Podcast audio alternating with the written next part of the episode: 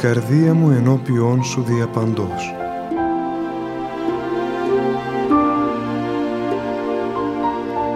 Μια απόπειρα διαδικτυακής επικοινωνίας του πατρός Γεωργίου Σχοινά μαζί σας.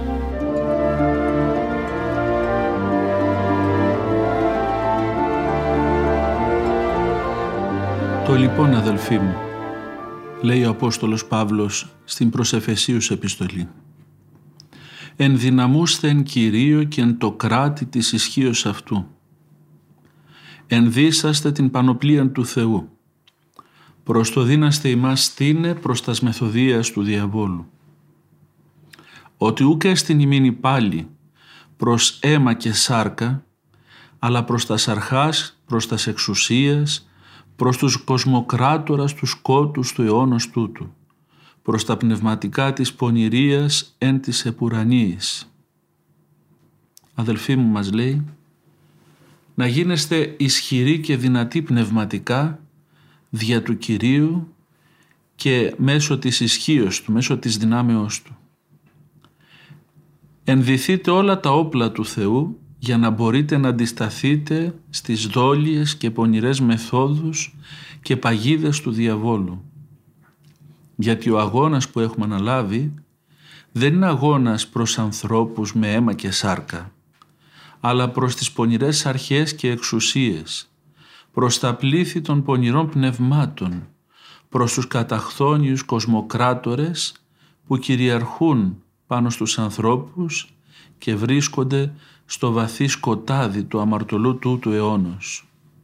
Ο αγώνας μας διεξάγεται εναντίον των πνευματικών αυτών πονηρών όντων και γίνεται χάριν της κληρονομίας της βασιλείας των ουρανών.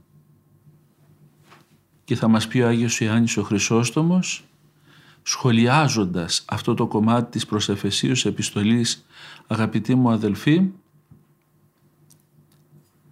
ότι στα χρόνια μας δεν γίνεται πλέον διωγμός των χριστιανών όπως σε παλιότερες εποχές από ειδωλολάτρες αυτοκράτορες ή άλλους άπιστους ανθρώπους και εύχομαι, λέει ο Άγιος Ιάννης ο Χρυσόστομος, να μην γίνει ποτέ. Γίνεται όμως ένας πνευματικός πόλεμος ανάμεσα στους πιστούς και τους δαίμονες.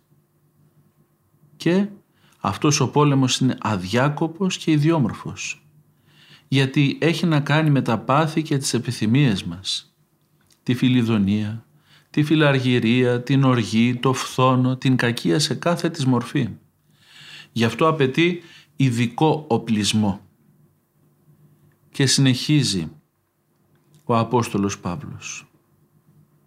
Δια τούτο αναλάβετε την πανοπλία του Θεού. Ή να δυνηθείτε αντιστήνε εν τη ημέρα τη πονηρά και άπαντα κατεργασάμενοι στήνε. Γι' αυτό το λόγο λέει πάρτε πάνω σας όλα τα όπλα που δίνει ο Θεός στους χριστιανούς για να μπορέσετε να αντισταθείτε κατά την ημέρα των πονηρών πειρασμών και κινδύνων. Και αφού εκτελέσετε με κάθε ακρίβεια όλα τα καθήκοντά σας, άπαντα κατεργασάμενοι και νικήσετε να μπορέσετε να σταθείτε σταθερά στη θέση σας μας βάζει και ο Απόστολος και ο Άγιος Ιωάννης ο Χρυσόστομος που τον ερμηνεύει σε ένα πολεμικό κλίμα. Σε ένα κλίμα πνευματικού πολέμου, αόρατου πολέμου. Σε ένα κλίμα πνευματικού αγώνος. Ενός αγώνος που για κάποιους άγευστους της πνευματικής ζωής μπορεί να φαίνεται σαν κάτι φανταστικό. Σαν κάτι που ανήκει σε μία σφαίρα φαντασίας και ίσως και νοσηρής φαντασίας. Αν όμως κάποιος έχει προσπαθήσει να μπει στη διαδικασία να τηρήσει εντολές του Θεού, να ακολουθήσει το Θεό εν, μέσα στην Εκκλησία, συμμετέχοντας στα μυστήρια της Εκκλησίας, κάνοντας υπακοή σε πνευματικό και προσπαθώντας η κάθε του στιγμή να είναι θεάριστη στο Θεό, τότε πραγματικά αυτός ο άνθρωπος ξέρει ότι διεξάγεται ένας πόλεμος πνευματικός. Αυτός ο άνθρωπος έχει την αίσθηση ότι τα πράγματα δεν είναι τόσο απλά όσο φαίνονται. Ενώ ο άνθρωπος έχει τη δυνατότητα να σκέφτεται και να αποφασίζει ελεύθερα, εν τούτης βλέπουμε ότι η ελευθερία του είναι σχετική. Γιατί όσο τα πάθη κυριαρχούν μέσα μας, τόσο περισσότερο γινόμαστε έρμεα αυτών και των υποβολών του πονηρού και των δαιμόνων που έρχονται να μας παρασύρουν σε πράγματα και ενέργειες που δεν τα έχουμε αποφασίσει αλλά εν τέλει τα διαπράττουμε ή έρχονται να αλλοιώσουν την απόφασή μας. Θα μας πει ο Άγιος Ιγνάτιος ο Μπραντσιανίνοφ, ένας Ρώσος Άγιος, μεγάλος πατέρας της Ρωσικής Ορθοδοξίας, ότι στέκεται ο θανάσιμος εχθρός και τώρα απελητικός απέναντι στον άνθρωπο. Με ένα περιστρεφόμενο πύρινο ξύφος, αδιάκοπα και αδιάλακτα πολεμάει το πλάσμα του Θεού, προσπαθώντας να το παρασύρει στην παράβαση των εντολών του και σε όλεθρο μεγαλύτερο από εκείνο των προπατόρων μας. Δυστυχώς, με κάθε επιτυχία του, ο εχθρός μας ο διάβολος ενθαρρύνεται και γίνεται πιο επιθετικός, πιο θρασής. Το περιστρεφόμενο αυτό πύρινο ξύφος που έχει στο χέρι του ο άρχοντας του αέρα είναι σύμφωνα με την ερμηνεία του Οσίου Μακαρίου του Μεγάλου η δυνατότητα των δαιμόνων να περιστρέφουν τη διάνοια και την καρδιά του ανθρώπου σαλεύοντας και φλογίζοντάς τες με ποικίλα πάθη. Ο Απόστολος κάνει λόγο στην προσεφεσίους για τα φλογισμένα βέλη του πονηρού, ενώ ο προφήτης, ο Δαβίδ, παρομοιάζει την επενέργεια του διαβόλου στην ψυχή με την φωτιά που καίει τα αγκάθια. Και θα έρθει ο Άγιος Σημειών, ο νέος θεολόγος, να συμπληρώσει. Από τότε που έκανε τον άνθρωπο να εξοριστεί εξαιτίας της παρακοής του από τον παράδεισο και το Θεό, ο διάβολος με τους δαίμονες έχει τη δυνατότητα να σαλεύει νοητά μέρα και νύχτα το λογιστικό κάθε ανθρώπου, άλλου λίγο, άλλου πολύ και άλλου πιο πολύ. Και το λογιστικό δεν μπορεί να οχυρωθεί διαφορετικά παρά με την ακατάπαυστη μνήμη του Θεού. Αν δηλαδή με τη δύναμη του Σταυρού εντυπωθεί στην καρδιά η Θεία Μνήμη, θα στερεώσει και θα κάνει ακλόνητο το λογιστικό μας. Σε αυτό το σκοπό οδηγεί ο νοητός αγώνας, στον οποίο κάθε χριστιανός αποδίθηκε να αγωνιστεί μέσα στο στάδιο της πίστεως του Χριστού. Αλλιώς θα αγωνιστεί μάταια. Λέει λοιπόν ο Άγιος Ιγνάτιος ο Μπραντσιανίνοφ ότι η εντολή που δόθηκε από το Θεό αφορά όχι μόνο τα έργα και τα λόγια αλλά κυρίως την πηγή και την αιτία τους. Ο πόλεμος δηλαδή διεξάγεται στους λογισμούς. Γι' αυτό ο εχθρός πολεμάει πρώτιστα το νου. Αν λοιπόν ο νους που ηγεμονεύει στις δυνάμεις του ανθρώπου δεν συγκατατεθεί στην αμαρτία, δεν μπορούν να γεννηθούν ούτε λόγια ούτε έργα αμαρτωλά. Το όπλο του εχθρού είναι η σκέψη, η φαντασίωση της αμαρτίας. Ο άνθρωπος πρέπει να παλεύει εναντίον των πονηρών εναερίων πνευμάτων μέσα στο χώρο του νου. Εκεί θα νικήσει ή θα νικηθεί. Εκεί θα ελευθερωθεί από τα τελώνια ή θα υποταχθεί σε αυτά. Εκεί θα αποφασιστεί η αιώνια κατάστασή του. Ο ίδιος θα διαλέξει ελεύθερα είτε την αιώνια ζωή που του χαρίστηκε πρώτα από τον πλάστη και έπειτα από το λυτρωτή του, το Χριστό, είτε τον αιώνιο θάνατο, που προαναγγέλθηκε ήδη στον Παράδεισο από το Δίκαιο Θεό ως συνέπεια της παραβάσεως της ευεργετικής εντολής Του. Σε αυτή τη μεγάλη και κρίσιμη πάλι μας καλεί ο Απόστολος Παύλος όταν μας λέει «Ντυθείτε την πανοπλία του Θεού» για να μπορέσετε να αντιμετωπίσετε τα τεχνάσματα του διαβόλου. Βλέπουμε λοιπόν τους πατέρες μας, τους Αποστόλους, να κηρύσουν σάλπισμα, πολεμικό σάλπισμα και να μας εφιστούν την προσοχή να μην είμαστε αμέριμνοι, να μην είμαστε ανυποψίαστοι, αλλά να ξέρουμε ότι θα έχουμε πόλεμο, θα έχουμε αγώνα για να μπορέσουμε να κερδίσουμε τη Βασιλεία του Θεού.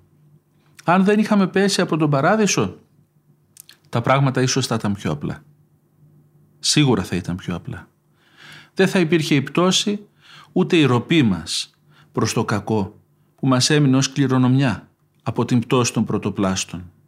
Θα ήταν πιο εύκολο σε μας να είμαστε σταθεροί στην παραδεισένια χαρά και χάρη και να έχουμε κοινωνία με το Θεό και μεταξύ μας και να χαιρόμαστε αυτή την κατάσταση. Όμως από τη στιγμή που μπήκε η πτώση, που μπήκε αυτός ο διχασμός στον άνθρωπο, άλλα να του λέει ο Θεός και άλλα να σκέφτεται αυτός και άλλα να σκέφτεται και άλλα να θέλει και άλλα να κάνει στο τέλος, από τότε που μπήκε αυτή η σύγχυση στην ανθρώπινη ύπαρξη, ο άνθρωπος είναι αναγκασμένος να πολεμάει. Αλλά σε αυτό το πόλεμο δεν μας αφήνει ο Θεός μόνος μας.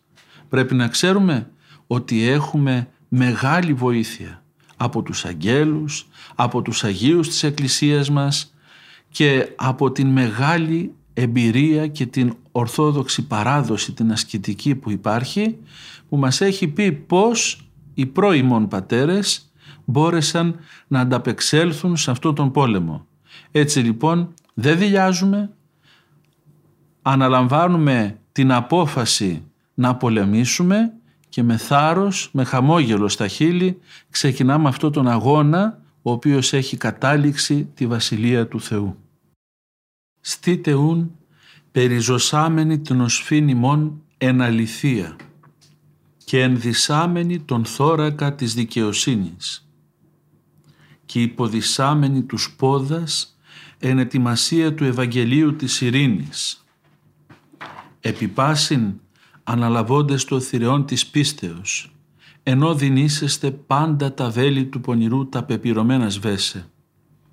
Και την περικεφαλαία του σωτηρίου δέξαστε και την μάχαιραν του πνεύματος ο εστί ρήμα Θεού, διαπάσεις προσευχής και δεήσεως, προσευχόμενοι εν παντή καιρό και εν πνεύματι και εις αυτό τούτο αγρυπνούντες εν πάση προσκαρτερήσει και δεήσει περί πάντων των Αγίων.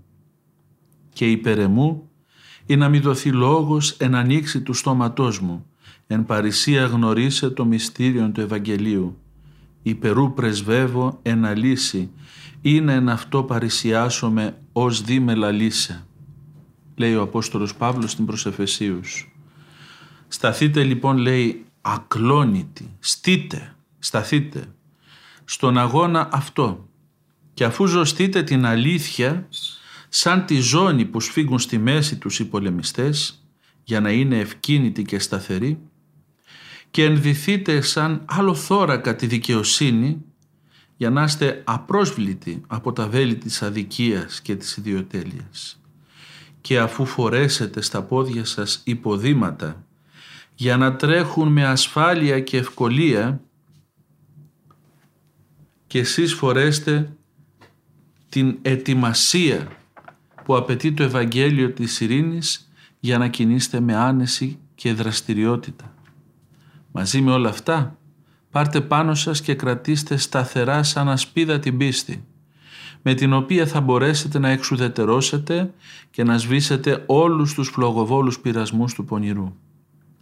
Και δεχτείτε σαν περικεφαλαία την πεποίθηση της σωτηρίας, Πάρτε και τη μάχαιρα του Αγίου Πνεύματος, η οποία είναι ο Λόγος του Θεού, ο φωτεινός, ο άδολος Λόγος του Θεού και να παρακαλείτε με κάθε προσευχή και δέηση τον Κύριο να σας βοηθήσει να αξιοποιήσετε το πνευματικό αυτό οπλισμό προσευχόμενοι σε κάθε καιρό με τον φωτισμό του Αγίου Πνεύματος και να επιμένετε πολύ σε αυτό το έργο της προσευχής να είστε άγρυπνοι με κάθε εγκαρτέρηση και με δέηση για σας αλλά και για όλους γενικώς τους χριστιανούς, όλους τους κεκλειμένους στην αγιότητα. Αλλά να προσεύχεστε λέει ο Απόστολος Παύλος και για μένα, να μου δοθεί από το Θεό η ικανότητα να μιλώ με δύναμη και παρησία και να κάνω γνωστή την μέχρι προλίγου κρυμμένη από τους ανθρώπους αλήθεια του Ευαγγελίου. Για την αλήθεια αυτή του Ευαγγελίου, είμαι πρεσβευτής του Θεού μεταξύ των ανθρώπων και αλυσοδεμένος κατά την ώρα ταύτη. Να προσεύχεστε λοιπόν να μιλήσω με παρησία και με θάρρος για το Ευαγγέλιο όπως πρέπει να μιλήσω. Μας παρακαλεί ο Απόστολος Παύλος να εξοπλιστούμε με όλα τα όπλα τα πνευματικά για να μπορέσουμε να σταθούμε σε αυτό το πόλεμο, να μπορέσουμε να νικήσουμε και να παρακαλέσουμε να νικήσουν και οι άλλοι χριστιανοί. Και να παρακαλούμε και για αυτόν ο οποίος διεξάγει αυτό το πόλεμο ήδη. Βλέπετε οι Απόστολοι μας, οι Άγιοι μας, δεν μας καλούν σε κάποια αγωνίσματα από τα οποία οι ίδιοι δεν πέρασαν.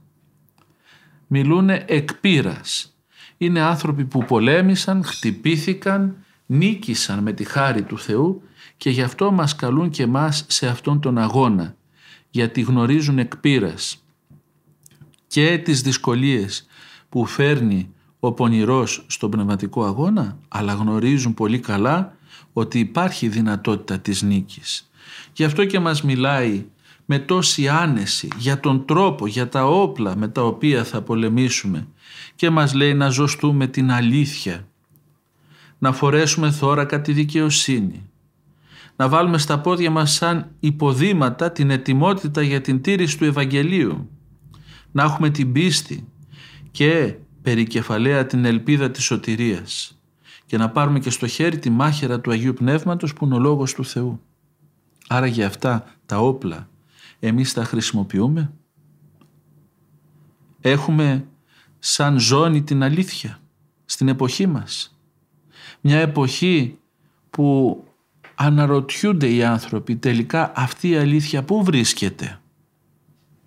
Είμαστε κρατεοί ως χριστιανοί στην αλήθεια του Χριστού και του Ευαγγελίου και αδιαπραγμάτευτα την κηρύσουμε προς πάσα κατεύθυνση. Την υπηρετούμε την αλήθεια.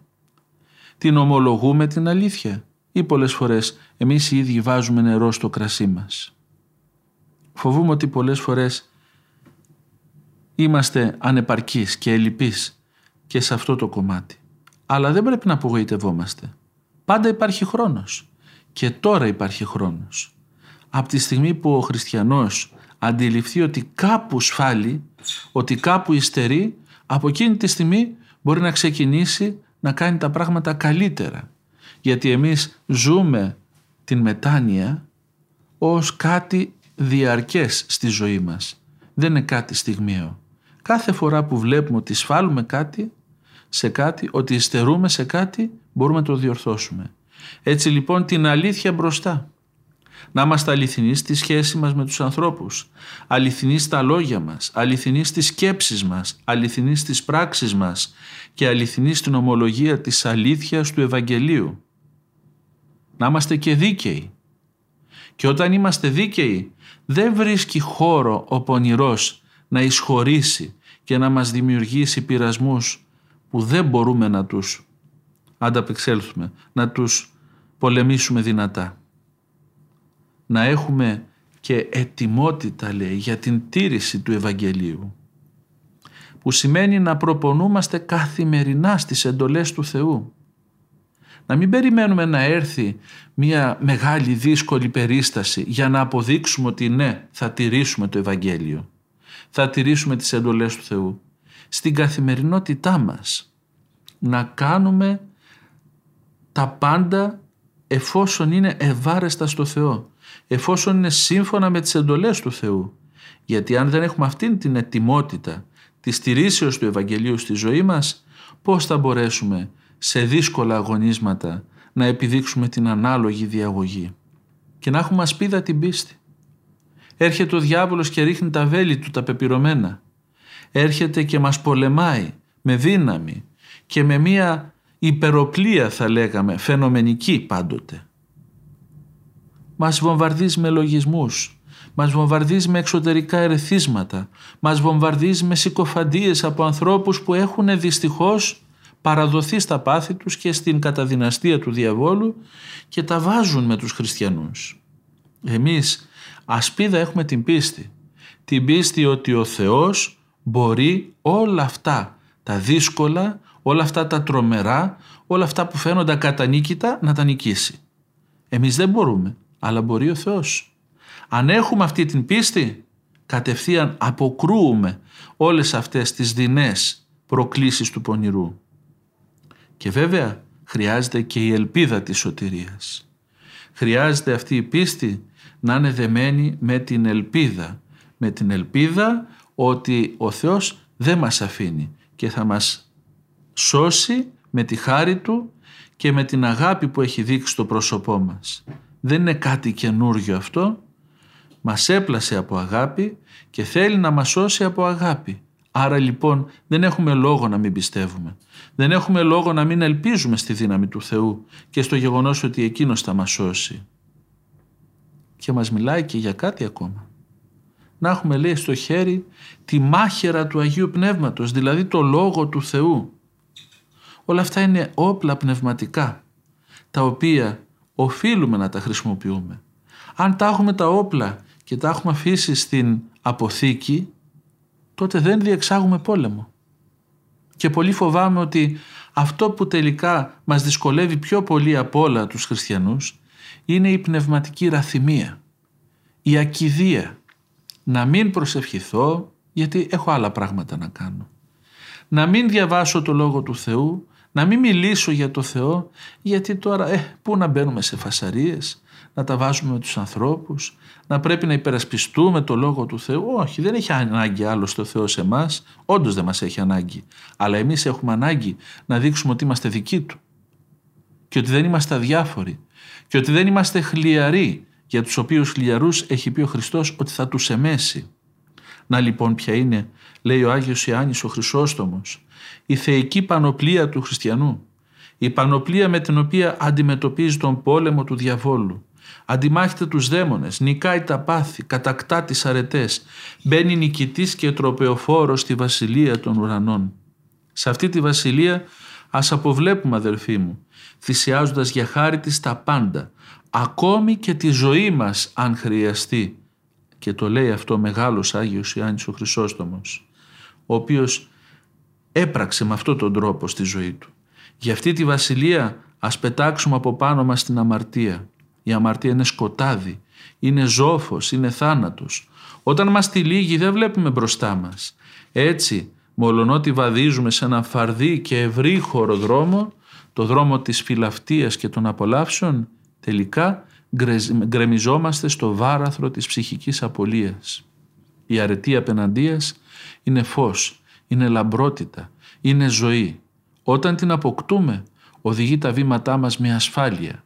Έτσι, μολονότι βαδίζουμε σε στενό και κακοτράχαλο δρόμο, το δρόμο της ταπεινοφροσύνης και της άσκησης και των στερήσεων, τελικά φτάνουμε στον παράδεισο της αιώνιας τρυφής.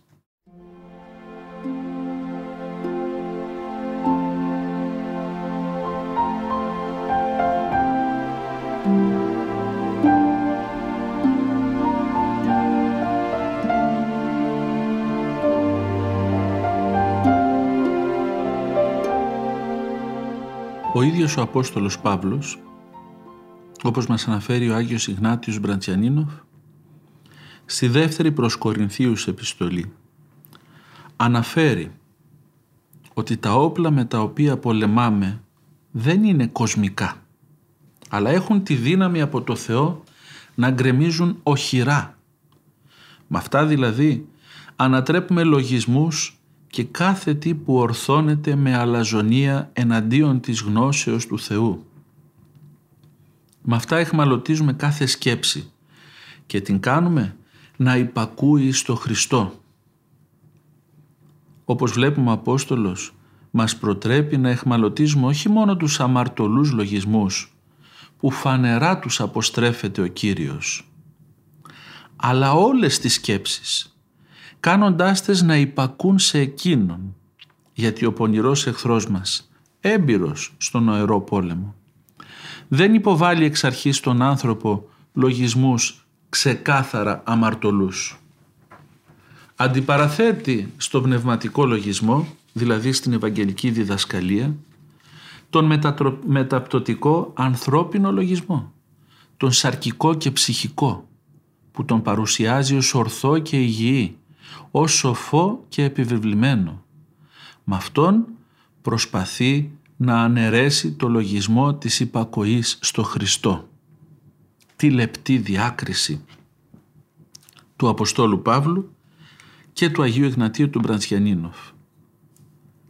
Πόσο φιλάνθρωπα μας εφιστούν την προσοχή στο ότι μπορεί να μας κλέψει ο διάβολος μέσα στο λογισμό μας, σε αυτό το νοερό πόλεμο, τον αόρατο, τον πνευματικό πόλεμο, όχι βάζοντάς μας μπροστά κάτι ξεκάθαρα κακό, αλλά προβάλλοντας πράγματα που έχουν να κάνουν με την ανθρώπινη λογική, με την κοινή λογική θα λέγαμε, με το πνεύμα του κόσμου τούτου.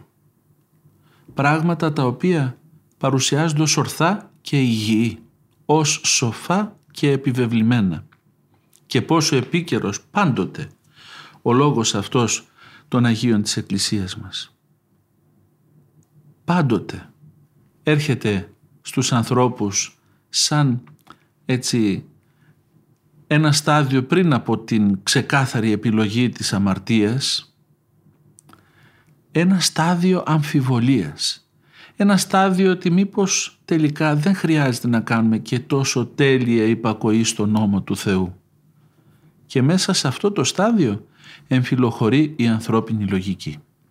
Έτσι λοιπόν ακούμε τους μπαμπάδες να λένε στα παιδιά τους «Ε, μήπως η εγκράτεια πριν από το γάμο, ένα παράδειγμα σας φέρνω, είναι κάτι το οποίο είναι παροχημένο πια. Ζούμε σε άλλη εποχή. Πώς θα διαλέξεις τον άνθρωπό σου; Άμα δεν το γνωρίσεις. Άμα δεν ξέρεις αν ταιριάζεται παντού.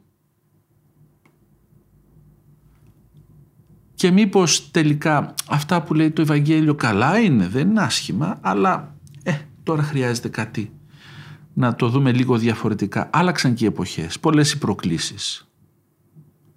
Και υποβάλλουν τέτοιους λογισμούς στα ίδια τους τα παιδιά, γιατί τους έχουν ήδη οι ίδιοι εγκολποθεί.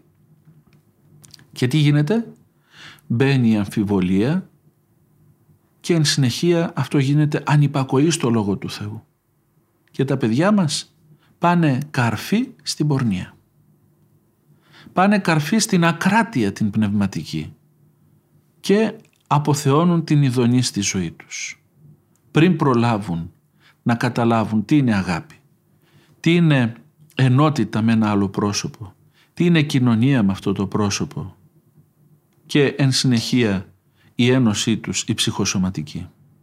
Το ίδιο πράγμα συμβαίνει σε πάρα πολλά επίπεδα.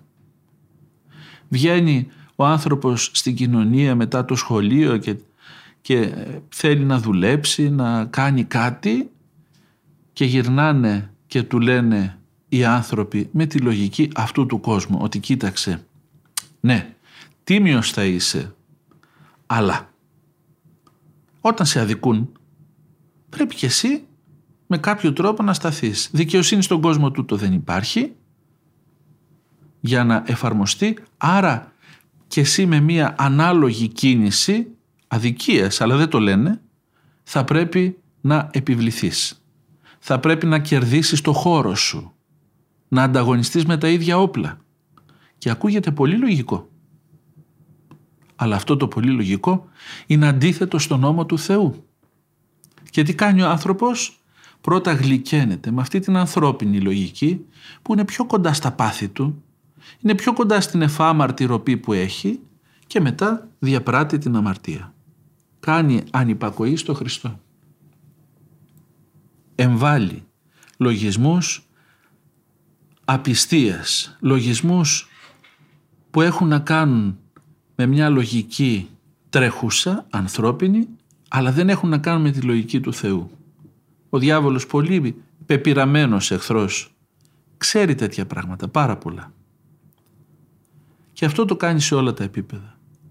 Έρχεται ακόμη και στους ανθρώπους που είναι ταγμένοι να υπηρετούν το Ευαγγέλιο και τους λέει «Καλό το Ευαγγέλιο, Άγιοι οι πατέρες σας. Άγια η ζωή τους. Αλλά μήπως πρέπει να το καλοπίσετε λίγο. Μήπως πρέπει να το κάνετε πιο ελκυστικό στους ανθρώπους και πώς θα το κάνετε πιο ελκυστικό; Μη φανερώνετε τα πάντα. Μη φανερώνετε την ασκητική διάστασή του ιδιαιτέρως γιατί αυτή δεν είναι αρεστή στους ανθρώπους. Οπότε πείτε τα πιο στρογγυλεμένα πείτε τα πιο ήπια, με μεγαλύτερη επίοικια τα πράγματα για να ελκύσετε ακόμη περισσότερους. Και βέβαια όταν τους ελκύσετε θα τους οδηγήσετε στη σωτηρία. Και ανόητοι πολλές φορές, εμείς οι ποιμένες σας, τι κάνουμε, αρχίζουμε και τα στρογγυλεύουμε, δεν μιλούμε για την αγάπη στην άσκηση, για την αγάπη στην τήρηση των εντολών, για την αυταπάρνηση που πρέπει να δείξει ο χριστιανός σε αυτόν τον αγώνα και τους παρουσιάζουμε ένα Ευαγγέλιο που δεν έχει πνευματικό πόλεμο. Και ακυρώνουμε όλα όσα έχουν πει οι πατέρες και οι Άγιοι και οι Απόστολοι και ο Χριστός μας και παρουσιάζουμε έναν άνετο χριστιανισμό. Ένα χριστιανισμό ο οποίος δεν έχει σταυρό, ο οποίος δεν έχει πόλεμο και δεν χρειάζεται να τους φέρει σε συγκρούσεις ούτε εσωτερικές ούτε εξωτερικές. Ένα βολικό χριστιανισμό. Ένα Ευαγγέλιο που θα λέγαμε ότι είναι το Ευαγγέλιο της νέας εποχής. Αυτό το Ευαγγέλιο το οποίο δεν έχει καμία σχέση στο τέλος με το Ευαγγέλιο του Χριστού. Θα μπορούσε κάλλιστα να είναι το Ευαγγέλιο του Αντιχρίστου. Και τι κάνουμε στους ανθρώπους, τους κάνουμε απρόθυμους να ακολουθήσουν το Χριστό. Να ακολουθήσουν το δρόμο της ομολογίας του Χριστού. Να ακολουθήσουν το δρόμο της αυταπάρνησης, της άσκησης, της αφιέρωσης προς το Χριστό, όχι με την έννοια της μοναχικής μόνο αφιέρωσης, αλλά και της γενικότερης αφιέρωσης όλης της υπάρξεώς μας στο Χριστό. Όταν βαφτιστήκαμε, αφιερωθήκαμε στο Χριστό. Είπαμε ότι θα αποταχθούμε όλα όσα έχουν να κάνουν με το διάβολο και με τα έργα του και τους λογισμούς και τα πάντα τα πάντα που είναι γύρω από το διάβολο και θα συνταχθούμε με το Χριστό και θα το κάνουμε με έναν τρόπο ξεκάθαρο αλλά μόνο ξεκάθαρο δεν είναι αυτό το πράγμα στη ζωή μας. Γιατί; Γιατί μας κλέβει ο πονηρός μέσα από τέτοιες υποβολές. Ανάγκη λοιπόν μεγάλη πνευματική σήμερα είναι να πάρουμε σοβαρή απόφαση. Να υπηρετήσουμε όχι τη λογική του κόσμου τούτου, αλλά τη λογική του Ευαγγελίου του Χριστού. Να κάνουμε υπακοή στο Χριστό. Μας το λέει ξεκάθαρα. Στο κατά Ιωάννη Ευαγγέλιο λέει «Εάν εμέ αγαπάτε, τα σεντολάς τα σε εμάς τηρήσατε». Αν με αγαπάτε λέει ο Χριστός δεν θέλω λόγια, θέλω πράξη θέλω να τηρήσετε τις εντολές μου και μας πληροφορεί ότι εν αυτές ευρύσετε ζωήν την αιώνιον. Μέσα σε αυτές τις εντολές θα βρείτε την αιώνια ζωή. Και αυτή εστίν η αιώνιος ζωή ή να γινώσκος είσαι τον μόνον αληθινό Θεόν. Αυτή είναι η αιώνια ζωή και έτσι θα οδηγηθούμε στο Χριστό. Έτσι θα το γνωρίσουμε, θα ενωθούμε με τον Χριστό μέσα από την τήρηση των εντολών ενώ λοιπόν τα πράγματα είναι ξεκάθαρα, ο διάβολος τα παρουσιάζει θολά. Ας μην επιτρέπουμε στο διάβολο να θολώνει το, λογισμικό μας, το λογιστικό μας. Ας κόβουμε στη ρίζα το κακό που πάει να γίνει. Έτσι λοιπόν με την ακατάπαυστη μνήμη του Θεού που τόσο όμορφα η ασκητική παράδοση και η νηπτική παράδοση της Εκκλησίας μας προτείνει με αυτή την ακατάπαυστη μνήμη του Θεού, με το Κύριε Ιησού Χριστέ ελέησόν με, να κόβουμε όχι τους αντίθετους λογισμούς, τους αμαρτωλούς μόνο στην αρχή, αλλά και όλους τους άσχετους. Να μην μένει αργός ο νους μας. Να μην έχουμε μια κατάσταση πλαδαρότητας πνευματικής μέσα μας. Ο νους να είναι γρήγορος νους, νύφων νους, ένας νους ο οποίος ποτέ δεν σταματά θα είναι ένας νους που θα στρέφεται διαρκώς προς το Χριστό. Όταν θα εκπαιδεύσουμε με αυτόν τον τρόπο το νου μας, τότε θα κόβουμε στην αρχή το κάθε κακό. Και το κακό που φαίνεται και αυτό που φαίνεται ως κάτι ουδέτερο και κάτι του κόσμου του, του κάτι λογικό, το οποίο εν τέλει μας οδηγεί πάλι στην αγκαλιά του διαβόλου. Χρειάζεται λοιπόν ένας τέτοιος νους, που θα είναι νους ηγεμών, και θα κυριαρχεί πάνω στον άνθρωπο. Αυτόν τον νου μπορούμε να ζητάμε διαρκώς από το Θεό να μας τον χαρίζει αλλά και εκτός από το να το ζητάμε να ζητάμε διαρκώς και το έλεος Του. Κύριε Ιησού Χριστέ, Ιε του Θεού, ελέησόν με των αμαρτωλών «Κύριε Ιησού Χριστέ ελεησόν με». «Ιησού μου Χριστέ με ελεησόν με». Και με αυτόν τον τρόπο να φωτίζεται ο νους μας και να αντιλαμβάνεται αυτές τις παγίδες του διαβόλου. Γι' αυτό λοιπόν ο Απόστολος Παύλος συνιστά την αποφασιστική και πλήρη αυταπάρνηση όταν μας καλεί να αντιθούμε με την πανοπλία που μας δίνει ο Θεός και όχι απλώς να πάρουμε στα χέρια κάποιο όπλο. Δεν αρκεί μόνο η νηστεία, ούτε μόνο η προσευχή, ούτε μόνο η ελεμοσύνη, ούτε μόνο η αγνότητα. Η πανοπλία του Θεού αποτελείται από όλες τις ευαγγελικές εντολές, από όλα τα όπλα θα λέγαμε του Θεού. Όποιος παραβεί έστω και μία από αυτές θεωρείται παραβάτης όλου του Θείου Νόμου. Μας πληροφορεί στην επιστολή του Ιακώβου και θα κηρυχθεί ελάχιστο στη βασιλεία των ουρανών. Θα ρηχθεί δηλαδή στη γέαινα, σύμφωνα με την ερμηνεία του Μακάριου Θεοφύλακτου Βουλγαρίας. Και λέει και ο Άγιος Ιωάννης ο Χρυσόστομος, αν κάποιος στηρίσει λέει όλες τις εντολές και μία παραβεί, όχι από αδυναμία, αλλά εν επιγνώση, η διαφορά υπάρχει στην κόλαση. Δεν βρίσκει παράδεισο. Γιατί το λένε αυτό οι πατέρες μας; Γιατί το λέει το Ευαγγέλιο; Είναι τόσο αυστηροί; Όχι. Είναι τόσο φιλάνθρωποι. Ξέρουν ότι υπάρχει μια αλληλουχία πνευματική στις ευαγγελικές αρετές. Δεν μπορεί η μία να σταθεί χωρίς την άλλη.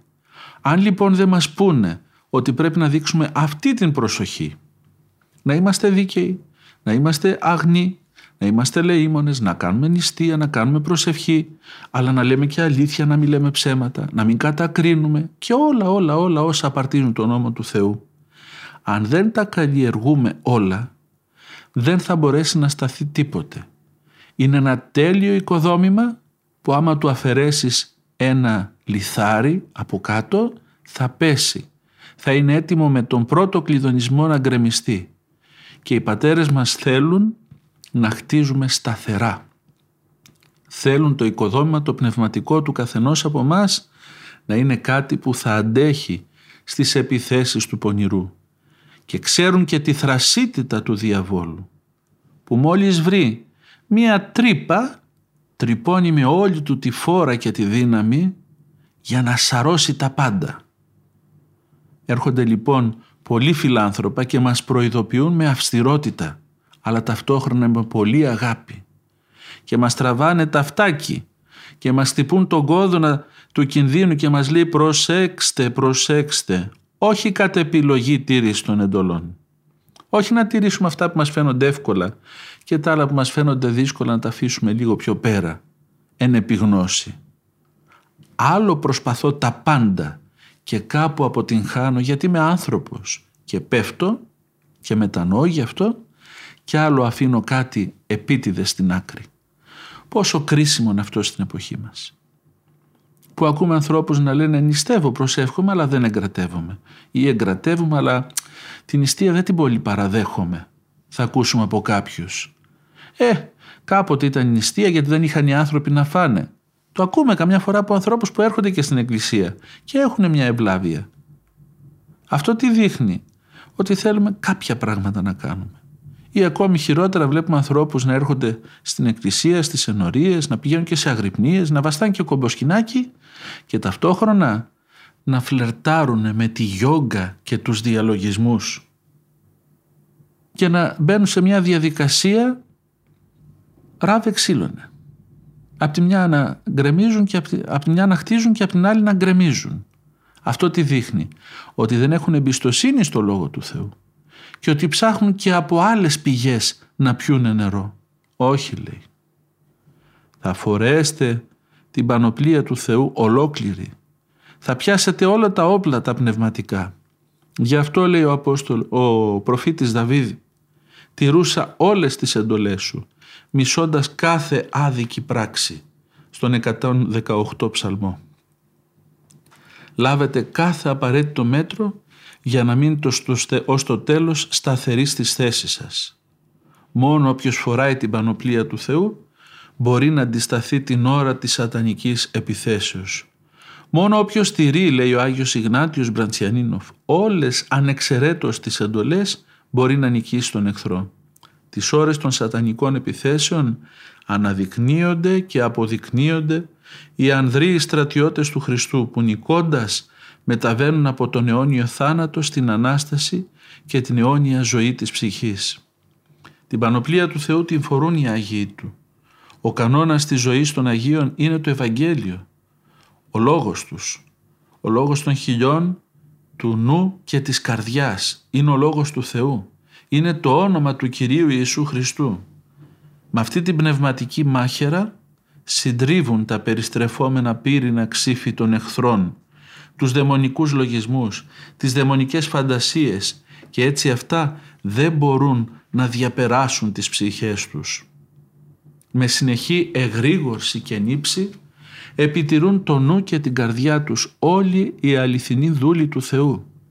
Φωτισμένοι από τη Θεία Χάρη αντιλαμβάνονται ήδη από μακριά τους νοητούς κλέφτες και φωνιάδες όταν αυτοί τους πλησιάζουν και βλέπουν μέσα τους σαν σε καθρέφτη τα μαύρα πρόσωπα των νοητών Αιθιώπων διακόπτοντας από τούτη τη ζωή κάθε κοινωνία με τους δαίμονες στερούν από αυτούς κάθε δικαίωμα ή εξουσία πάνω στις ψυχές τους.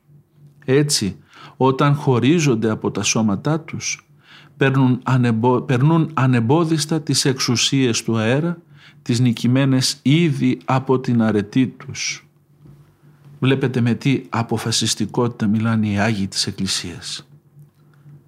Όλα, τα λόγια μας, τα έργα μας, οι λογισμοί μας, οφείλουμε να είναι λόγια, λογισμοί και έργα Χριστού.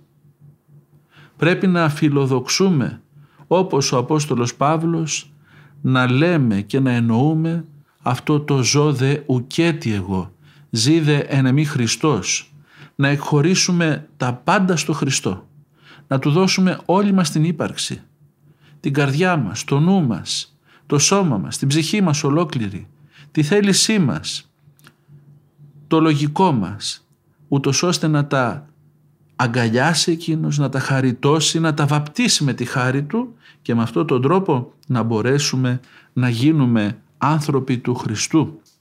Να γίνουμε άνθρωποι τέτοιοι, φωτεινοί, που από τώρα θα διαρρήξουμε κάθε σχέση με το σκοτάδι.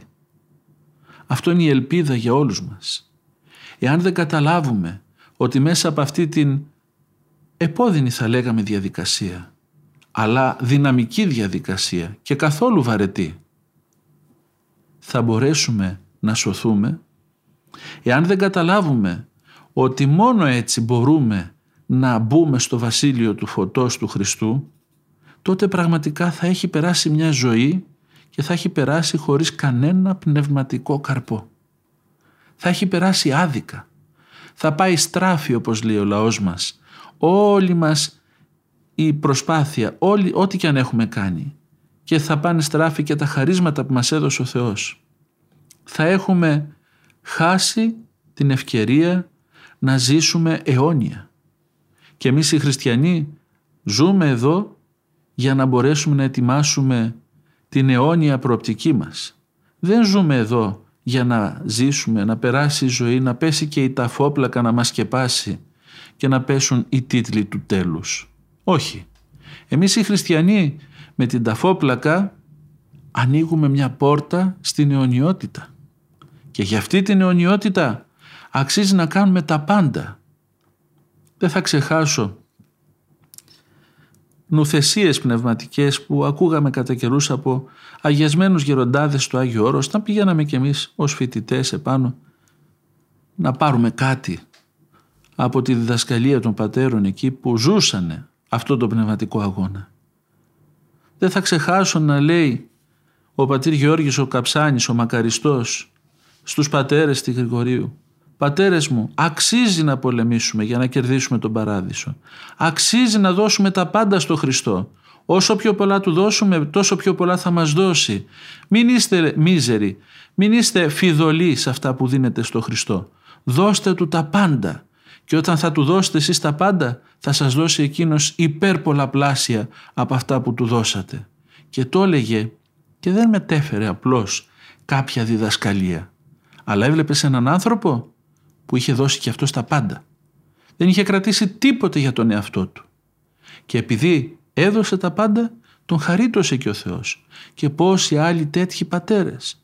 Πόσοι άλλοι τέτοιοι πατέρες, όλοι γνωστοί και άγνωστοι, που τους ξέρει όμως ο Θεός, που δώσαν τα πάντα στο Θεό, πολέμησαν για όλες τις ευαγγελικές αρετές, χρησιμοποίησαν όλα τα όπλα που μπορεί να χρησιμοποιήσει ο χριστιανός και διεξήγαγαν αυτό τον αδυσόπιτο πνευματικό πόλεμο όχι μόνοι τους. Με την μεγάλη ενίσχυση του Θεού, με τη μεγάλη πρεσβεία των Αγίων, με τη σκέπη των Αγίων Αγγέλων και Αρχαγγέλων και με την μεγάλη, μεγάλη, μεγάλη βοήθεια και προστασία, τη φοβερά προστασία της Παναγίας μας. Και στο τέλος πέτυχαν. Πέτυχαν να είναι από τώρα άνθρωποι που τους είχε κερδίσει ο παράδεισος. Τους είχε κερδίσει η Βασιλεία του Θεού και όποτε βρισκόσουν κοντά σε τέτοιους ανθρώπους καταλάβαινες ότι εδώ υπάρχει κάτι άλλο. Πήγαινε στον Άγιο Παΐσιο, πήγαινε στον Άγιο Γέροντα Εφρέμ τον Κατουνακιώτη και καταλάβαινες ότι εδώ υπάρχει μια προστασία. Υπάρχει μια σφαίρα θα λέγαμε γύρω από αυτόν τον άνθρωπο που τα πράγματα κινούνται διαφορετικά. Η χάρις είναι ψηλαφιτή, είναι αντιληπτή κοντά τους. Γιατί, γιατί ξεχύλιζε μέσα από την ύπαρξή τους. Ας ευχηθούμε στο Θεό όλοι μας να δώσουμε αυτό τον αγώνα. Με τη βοήθεια της Εκκλησίας μας που έχει όλα τα όπλα και μας τα προσφέρει και να χαριτωθούμε κι εμείς να ζήσουμε από τώρα τη σχέση μας, την ένωσή μας με τον Χριστό και αυτό να μας κάνει ανθρώπους του Παραδείσου, ανθρώπους της Βασιλείας του Θεού, επίγειους αγγέλους και ουράνιους πολίτες.